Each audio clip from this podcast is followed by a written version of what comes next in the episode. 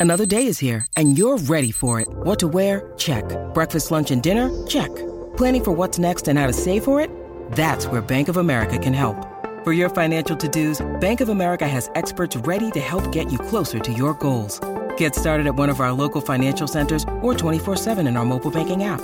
Find a location near you at bankofamerica.com slash talk to us. What would you like the power to do? Mobile banking requires downloading the app and is only available for select devices. Message and data rates may apply. Bank of America and a member FDIC. In questi giorni di eventi pazzi, folli, impossibili, mi sono venute in mente due domande che solitamente io mi faccio in modo tacito e quest'oggi invece voglio porre ad alta voce insieme a voi. La prima è ma quante volte durante la mia giornata riesco ad agire per facilitare la cooperazione e quante volte invece per orgoglio, rigidità o paura divento ostacolo alla cooperazione, danneggiando anche me stesso? E la seconda domanda è quante volte nella risoluzione di un problema o di fronte a un'opportunità io cerco di immedesimarmi nello sguardo altrui di quelli con cui devo comunicare, cooperare e quante volte invece io mi trincero dietro la mia prospettiva pensando che sia l'unica possibile e giusta? E questa domanda ha a che fare con la disponibilità, l'umiltà e la stronzaggine. Ne parliamo dopo la sigla. Daily Cogito, il podcast di Rick Dufer ogni mattina alle 7. L'unica dipendenza che ti rende indipendente.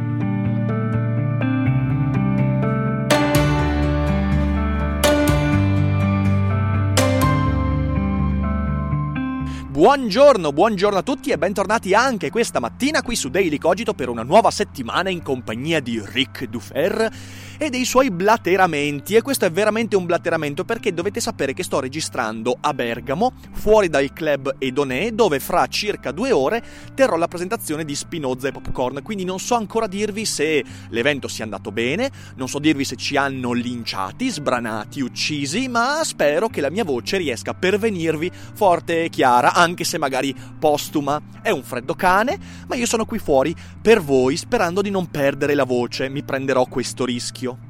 E sapete, le domande che ho posto all'inizio sono molto molto importanti per me. Perché? Perché hanno a che fare con il mio lavoro. Vedete, io una cosa che ripeto molto spesso è che la più importante esperienza della mia vita l'ho vissuta nei circa dieci anni in cui ho organizzato eventi. Io ho organizzato festival, spettacoli, eh, presentazioni, di tutti i tipi, per circa un decennio. Mi sono smazzato fra carte, burocrazia, comuni, province, regioni e soprattutto ospiti. E sapete, in questi giorni mi è capitato molto molto spesso di incontrare organizzatori di eventi eh, più o meno gerarchicamente importanti, cioè vi parlo dall'autista che ti trasporta dalla stazione dei treni al luogo dell'evento a invece il presidente di associazione, con tutte le sfumature di mezzo che eh, poi esistono. E c'è una cosa che mi ha stupito, ma poi mi sono ricordato che in realtà non devo stupirmi, perché è una cosa che ricordo bene da quando io facevo queste cose. E la cosa che mi ha stupito è che c'è una estrema e paurosissima reverenza nei confronti degli ospiti. Per esempio, mi è capitato a uno di questi eventi della scorsa settimana di avere una ragazza che mi faceva da autista che continuava a dirmi: Ma eh, signore, questo, questo, va bene, questo, questo, è a posto, questo. No, mi dica se c'è qualcosa che non va bene. E poi a un certo punto l'ho fermata e le ho detto: Fermali, va tutto bene, non c'è nessun problema e devi stare tranquilla e non avere paura di me.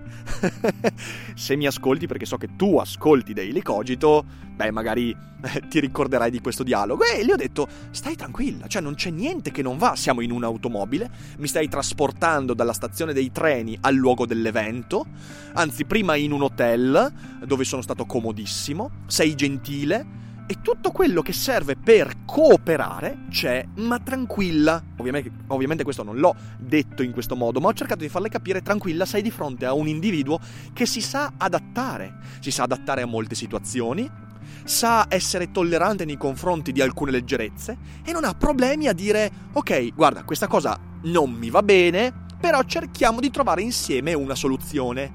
E questo individuo lo fa con gentilezza, e molta capacità di immedesimarsi nelle difficoltà che una figura professionale o meno come te può incontrare anche nel semplice trasporto da un luogo all'altro. E lei mi ha guardato, dopo che io ho fatto questo discorso in realtà molto più, mo, molto meno elaborato di così, ma era quello che ho cercato di trasmettere, mi ha detto grazie per fortuna. E perché per fortuna? Beh, in realtà perché di solito gli ospiti agli eventi sono quasi sempre dei pezzi di merda. Ma non sto soltanto scherzando qui, sto dicendo una cosa che è vera e che ho sperimentato sulla mia pelle. Sapete perché? Perché nella stragrande maggioranza dei casi, coloro che oggi sono ospiti ad eventi di qualsiasi tipo, non hanno vissuto quel passaggio, quell'esperienza fondamentale dell'organizzare eventi. Organizzare eventi significa, eh, in ogni figura professionale o amatoriale che organizza eventi, dover gestire persone. E ora io questa cosa la voglio dire e spero che qualcuno fra i miei colleghi, ospiti ad eventi mi stia ascoltando. Sappiate che gestire persone, se non l'avete mai fatto, è la cosa più difficile del mondo. Gestire persone significa gestire tempistiche, durate, e abitudini. E con durate intendo non il tempo che scorre, ma il tempo che una persona ci mette a fare qualcosa. Significa trovare una miriade di compromessi ai quali è necessario sapersi adattare senza ovviamente scadere nel farsi sfruttare, eh, nell'essere vessati. E infatti, voglio dirlo, questo è importante. Ci sono anche organizzatori di eventi che trattano gli ospiti di merda eh, in modo maleducato, ma è molto molto raro. Nella stragrande maggioranza dei casi è l'esatto opposto.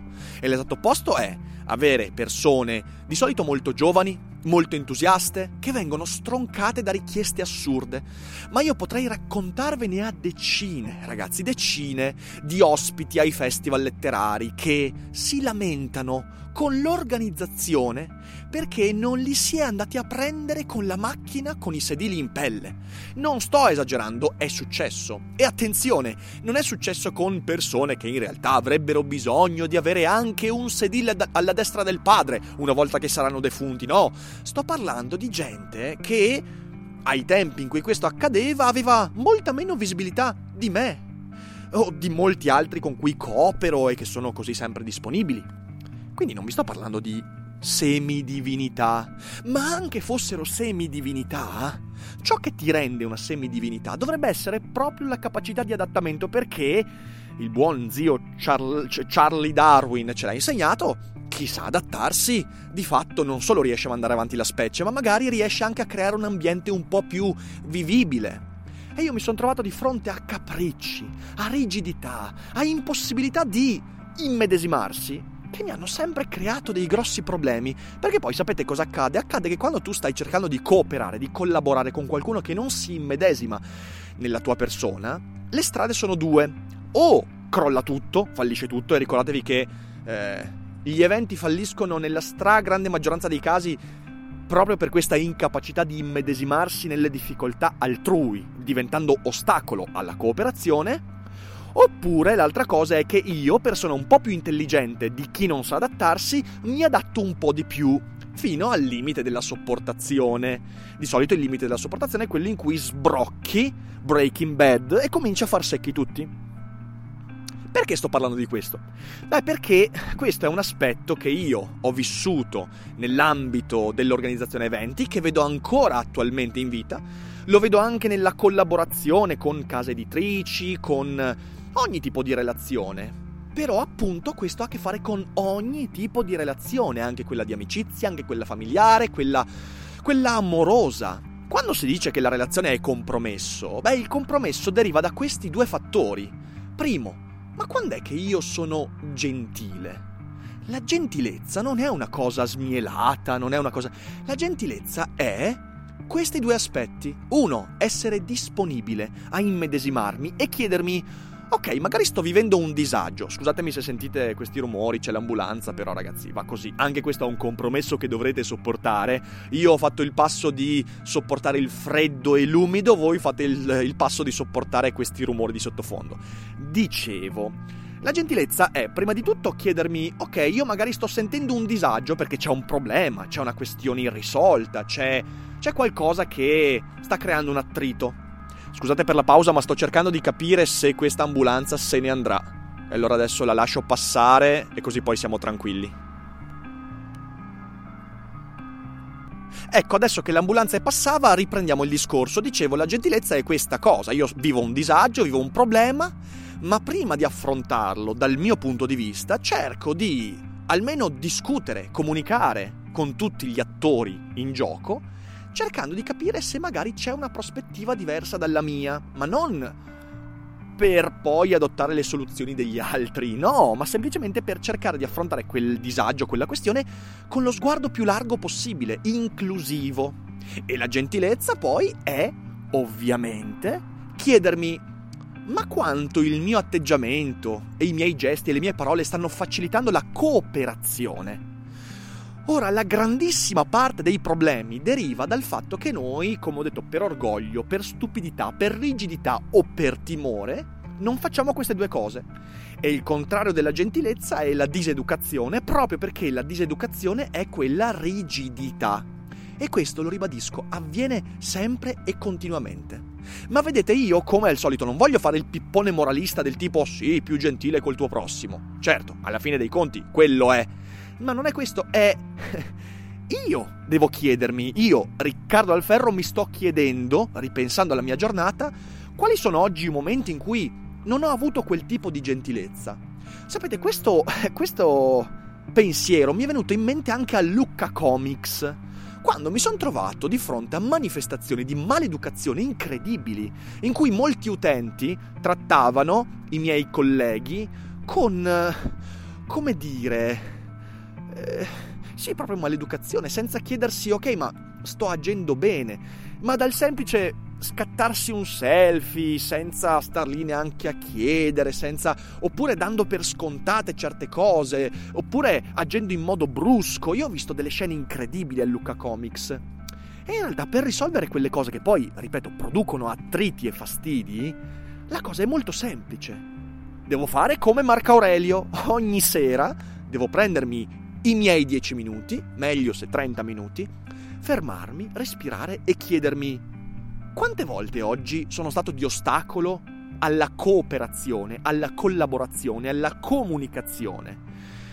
E mi sono immedesimato nelle difficoltà che all'interno di quel disagio che magari ho testimoniato, di cui ero parte integrante, eh, di cui erano vittime anche altri. Mi sono immedesimato nella loro prospettiva mi sono immedesimato loro, nel loro modo di sentire, di affrontare quel discorso. Tutto sta nel crearsi lo spazio mentale per domandarsi questo. Tutto sta lì, ma veramente. Lo so che sembra semplice, poi non lo è affatto semplice, perché questo, eh, questo presuppone un atteggiamento che oggi purtroppo spesso dimentichiamo, che prima di poter fare una critica agli altri, devo aver messo in ordine i miei pensieri. Ovvero, prima di chiedere all'altro, ma sei stato gentile? Devo sapermi chiedere, ma io sono stato gentile? Sono stato cooperativo, disponibile, mi sono adattato nei limiti della ragionevolezza, senza lasciarmi andare, per esempio, alla pigrizia, perché poi l'adattamento ha un grande nemico, che è la pigrizia il non avere voglia di adottare lo sguardo altrui, di valutare se stessi criticamente e via dicendo. Quante volte sono riuscito a farlo? Prima di dire agli altri che sono maleducati, che sono stati poco gentili, che sono rigidi, che sono stupidi, devo sapermi chiedere, ma io durante questa giornata quante volte sono caduto in quelle cose? E vedrete che se comincerete a chiedervi questo in modo sistematico, come un metodo mentale, se comincerete a crearvi lo spazio ogni giorno per porvi quelle domande, beh, domani sarete molto più capaci di creare le condizioni affinché anche gli altri, facendo quel proverbiale passo indietro, riusciranno ad adottare il vostro punto di vista e quindi allargare la soluzione dei problemi e magari facilitare la cooperazione. Io ho preso l'esempio dell'organizzazione eventi perché è quello che sto vivendo in questi giorni, ma ripeto, potrei fare altri mille esempi, ma pensate soltanto alla relazione amorosa, quanto porta con sé questo tipo di problematica e quanto l'amore sia razionale proprio nel momento in cui io mi pongo queste questioni, che sono questioni razionali, non di stomaco, non di cuore, non di pancia, sono razionali, mentali. Ed è importante capirlo questo, ma è un argomento che toccheremo più avanti, la razionalità nell'amore, che è cieco solo fino a un certo punto. Però dicevo, eh, lo sto dicendo all'interno del ragionamento sull'organizzazione eventi perché questo è uno degli aspetti che trovo più incredibile. Eh, se tu sei ospite a un, organi- a un evento, a uno spettacolo, a un festival, dovresti aver fatto l'esperienza di aver organizzato eventi, perché in quel caso ti sarà abbastanza naturale porti quelle domande che a me risulta così facile porre a me stesso. Perciò la questione aperta, a cui non possiamo davvero trovare risposta, è la seguente. Ma qualcuno per arrivare a porsi quelle domande deve fare un'esperienza che apra quella consapevolezza? Oppure no, oppure è una cosa che si può fare dalla teoria, applicandola alla pratica, senza dover passare per forza per quella rottura che è l'esperienza? Questo non ve lo so dire. Forse credo che se io non avessi fatto quelle esperienze di organizzazione eventi, magari anch'io sarei l'ultimo degli stronzi da ospite a eventi. A parte che se non avessi fatto quelle esperienze non sarei neanche dove sono adesso, questo non c'è alcun dubbio, però teoricamente potrei anch'io, perché quando io mi relaziono a persone che stanno creando un evento eh, in cui io sono coinvolto, Beh, mm, la mia memoria di quando ero io dalla loro parte eh, gioca sempre un ruolo fondamentale, però io non credo che sia una cosa necessaria, cioè non credo che un ospite di un festival ehm, debba essere per forza stronzo se in passato non ha fatto quell'esperienza. Non lo credo, credo sia una cosa che mentalmente tutti noi sappiamo e che molto spesso per pigrizia, paura o rigidità non riusciamo ad adottare. Ecco, cambiamo questo stato di cose, facciamolo dalla quotidianità e vedrete che sarà molto più facile affrontare e magari anche, perché no, risolvere problemi che molto spesso l'essere di ostacolo, l'incapacità di immedesimarci e la rigidità eh, rendono impossibili da affrontare e ovviamente da risolvere. Ecco, io spero che con questo ragionamento eh, io abbia portato un po' di ventata d'aria, d'aria, fresca, poi me lo direte voi se eh, nelle mie parole vi siete ritrovati criticamente o non criticamente. E perciò aspetto i vostri commenti. Come sempre vi invito a condividere Daily Cogito e vi ricordo che domani mattina alle 11 sarò alla Fondazione Pasquinelli a Milano per l'Istituto Bruno Leoni e terrò una conferenza importante dal titolo da solo contro Dio, un percorso concettuale sull'individualismo. Vi aspetto numerosi, siateci, sotto ci sono i link e noi poi ci risentiamo domani con il nuovo Daily Cogito. Buon lunedì a tutti e non dimenticate che non è tutto noia ciò che pensa.